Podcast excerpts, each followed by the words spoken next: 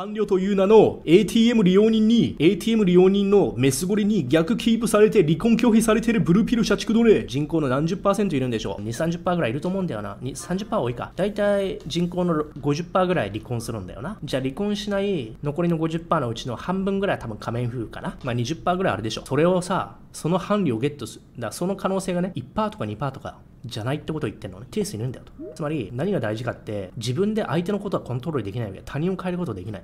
自分でコントロールできない相手というね、人間という変数がありまくりっていうような中で、別にね、別れること、離婚っていうのは悪いことだと私は思わないんですよ。一般的には離婚っていうと失敗したと思われるかもしれないけども、じゃあ付き合って別れるのも悪いことですかと、私は悪いとは思わない。別れた方が幸せになるのであれば、そっちは正解なわけ。人生のプラスにもなるわけだから、結婚することだけがプラスだというふうに言っちゃってるよね。これだと伴侶を見つけることが、伴侶と思った人と別れることもプラスだと私は思うから、ゲットするところがなんか究極の宝って言ってることはおかしいよね。目的ゴールがおかしい。仏教のね、ブッダの教えではディザイアって良くないのよ。欲望って良くないのよ。特に結果を求める欲望ってのは良くなくて、結婚なんてまさに昨日も言ったよね。全突破してさ、オプションありませんっていう状況でさ、切羽詰まった中で相手側にね、レバレッジが効いてる結婚のね、コントラクトだから、これアホだろって思うんだよね。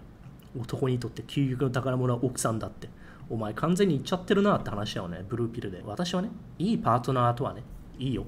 でも奥さんっていう風に限定しちゃってるところがね、悲しいなと思うんだよね。最適な解は自分の人生を向上させていく中でよ、成長志向かつ何でもかんでもね、期待値を上げすぎない、縛りすぎない、自分を受け入れてくれる理想のパートナーが現れれば、それはね、ダメとは言ってないよ。それが来ればラッキー。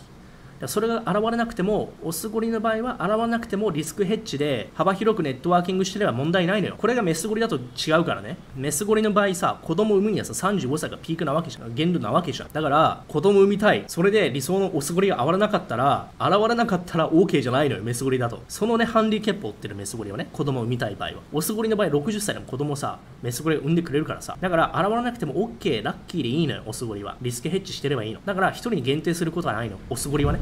他の人を探したくならないくらい素敵なメスゴリが見つかったらラッキーと思って、そのために日々ね、精進をしていくってことなのよ。人事を尽くして天命を待つ、ゴリの好きな格言や。素敵なメスゴリがいたらラッキー。でもそれは結婚する必要はないと言ってんのね。これはだから家族、子供をね、持てないということと同義ではないということを言ってるんですね。男にとって究極の宝物は、もしこれがね、奥さんじゃなくて理想のパートナーと子供、これが究極の宝って言ったら私は反論してない。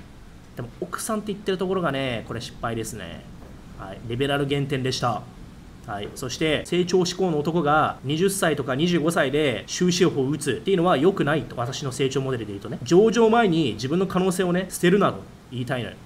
まず稼ぐ金、力もね、ある程度つけようぜ。ね。バランスよ。